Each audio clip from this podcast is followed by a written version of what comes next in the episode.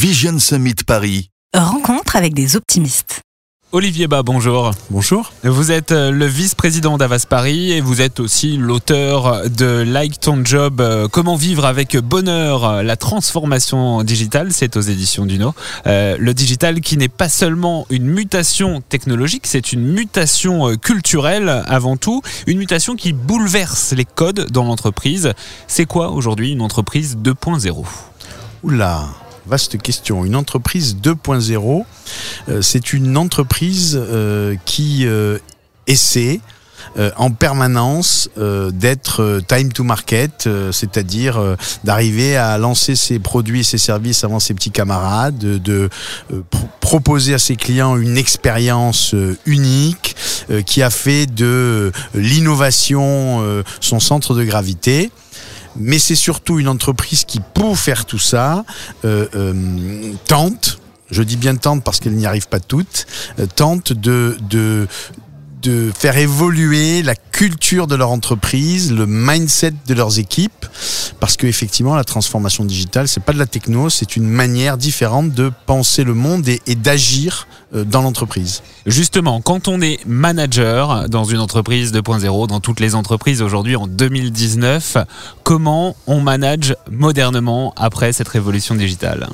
Ah, comment on manage modernement Euh, La vraie difficulté, effectivement, aujourd'hui, c'est qu'il faut en finir avec euh, 50 ans de terrorisme managérial. Et, et ces, ces 50 ans de terrorisme managérial, je, je- souvent je dis que c'est c'est trois, trois transformations ou trois, euh, trois bascules qu'il faut opérer.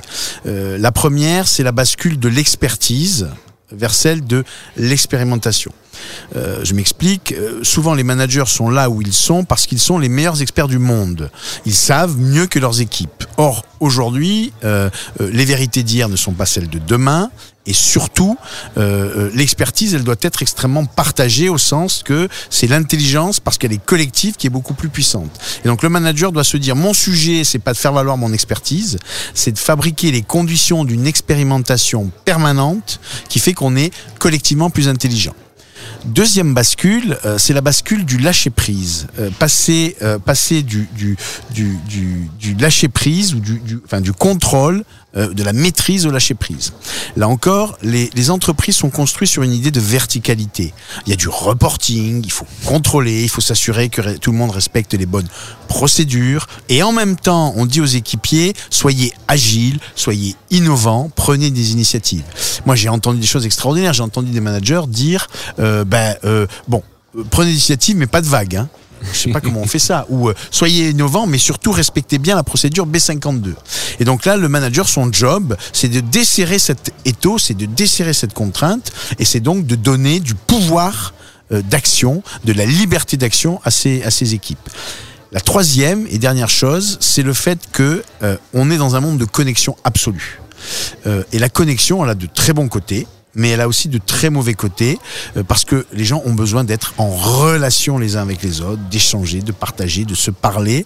Et je pense que le rôle du manager, c'est de veiller à ce que l'hyperconnexion euh, ne ne- ne- n'atteigne pas son équipe et que dans l'équipe les gens se parlent, se rencontrent, euh, se disent euh, se disent les choses. Donc voilà trois des trois des, des révolutions à, à mener d'un point de vue managérial. Au fond, ce que vous me dites, c'est qu'à l'ère du tout digital, il faut remettre de l'humain dans l'entreprise. Moi, je, je crois beaucoup à un management digital. Je crois beaucoup que effectivement, il faut utiliser le meilleur de la techno. Et la techno nous apporte plein de choses extraordinaires. Hein. Moi, je suis pas technophobe, hein, pas du tout, loin s'en faut. Mais en même temps, il faut pas oublier des fondamentaux, des principes simples. Pour qu'une équipe fonctionne, il faut de la confiance. Je crois pas que le digital fabrique de la confiance. Euh, euh, je crois que c'est les relations, euh, c'est c'est la bienveillance, c'est tout ça qui crée de la confiance dans une équipe. Vous pensez, vous, que euh, le numérique, le digital, a fondamentalement euh, changé notre rapport euh, au travail? Oui, parce que je parle beaucoup des modes de fonctionnement. Ce dont je parle moins, c'est la mutation des métiers. Alors, je ne vais pas trop rentrer dans le détail, mais tous les, prospectivistes pardon, vous expliquent une chose simple, c'est que dans 10, 20 ans, 50% des métiers auront disparu ou se seront transformés. Je vais prendre un exemple. Aujourd'hui, a-t-on besoin de contrôleurs dans les, dans les trains Non. On télécharge euh, un billet avec un QR code, on passe dans un portique euh, électronique, on passe son QR code et on rentre dans. le- On n'a pas besoin de contrôleur. Ce dont on a besoin dans le train, c'est des gens qui nous apportent de l'information, du service. Et là, on a un problème, c'est que quand je suis contrôleur à la SNCF, j'ai choisi ce métier pour contrôler. J'ai choisi, ce métier pour avoir une autorité qui me permet de dire à un client euh, montrez-moi votre billet, montrez-moi votre carte d'identité ou que sais-je.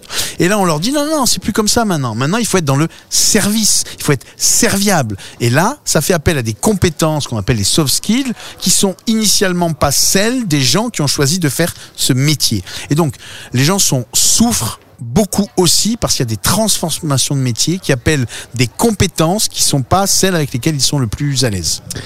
Alors justement, là, on va parler d'une problématique euh, qui peut euh, poser les bases d'une nouvelle révolution entre guillemets, puisque euh, les digital natives sont en train d'arriver dans, dans l'entreprise. Les premiers sont arrivés. Bon, ça a- fait un moment. Il faut il a- que les chiffres disent qu'aujourd'hui, on a euh, dans la population active euh, euh, à peu près 30 à 40% de digital native. Et si on se projette à 3, 3 ans, on aura 50 euh, euh, euh, des actifs qui seront des digital natives. Donc, ils arrivent plus. Ils sont là, ils sont installés. Ils prennent même le, le- le- le pouvoir euh, dans les grandes entreprises. Il y a quelques grandes entreprises où vous avez des patrons qui ont 40, 41, 42, 43 ans. Donc, ils sont limite génération Y. Donc, ils, ils sont là, ils ont pris le pouvoir. Là, on a la génération Z qui arrive, Ouais, ouais. qui est vraiment 100% euh, digital native. Ouais. Ça aussi, ça va rebattre les, les cartes. Oui, parce que alors moi j'en ai plein dans mes équipes euh, euh, et un truc qui est extraordinaire, c'est qu'ils fonctionnent pas. Moi, je suis un vieux X. Euh, Enfin, je, je me qualifie comme un X prime, une espèce de mélange de X et de Y. Et, et moi, je suis frappé. Je vais vous donner une anecdote pour pour que vous compreniez. Ils sont drivés par un truc qui est le plaisir. Nous, on était dans la dans la logique de l'obligation, le, le devoir. Eux, c'est le plaisir. Dernièrement, je fais un entretien euh, d'évaluation avec une jeune fille qui est une fille extraordinaire. Je lui dis tout le bien que je pense d'elle. Je lui propose une augmentation de salaire, je lui dis que je la vois euh, à un poste super dans trois ans, et elle me dit c'est super Olivier, mais tu sais quoi, je vais partir. Je lui dis mais pourquoi tu vas partir? Euh, Quoi On ne paye pas assez, t'as pas assez de reconnaissance, euh, je te traite mal? Elle me dit non non, je m'embête. Et donc, elle a quitté un grand groupe comme Avas pour aller dans une start-up où ils étaient, euh, une petite boîte, ils étaient 7 ou 8, parce que juste c'était fun. Et elle avait le sentiment qu'elle allait inventer quelque chose et construire de quelque chose de nouveau, alors que c'est vrai que chez Avas, on est plutôt dans la reproduction de quelque chose qui existe déjà. Donc l'entreprise de demain, c'est une entreprise qui se réinvente en permanence. Euh, L'entreprise de demain, c'est une entreprise euh, qui, oui, c'est une entreprise qui, qui, je sais pas si elle se réinvente en permanence, mais en tout cas, elle casse les codes. Elle est, euh, elle est moins dans la verticalité, moins dans le rapport hiérarchique, euh, moins dans le pouvoir statutaire, moins dans le contrôle, euh, voilà. Quand vous dites casser les codes, moins dans le rapport hiérarchique, c'est-à-dire qu'on oublie la structure pyramidale classique. Alors euh, oui, enfin, je, euh, tout le monde vous dit qu'il faut. Alors moi, je dis souvent, faisons gaffe. euh, à l'ère du digital, le manager est capital. C'est-à-dire que il faut pas supprimer le management parce que les gens ont besoin de référents. Euh, euh, on a besoin d'avoir un leader, quelqu'un qui nous guide, quelqu'un quelqu'un qui nous inspire. Mais il y a des expériences qui sont menées dans certaines entreprises, Orange notamment avec laquelle je travaille, qui, qui sont assez extraordinaires, qui consistent à dire on, on- on constitue des équipes où dans l'équipe, chacun est leader de quelque chose.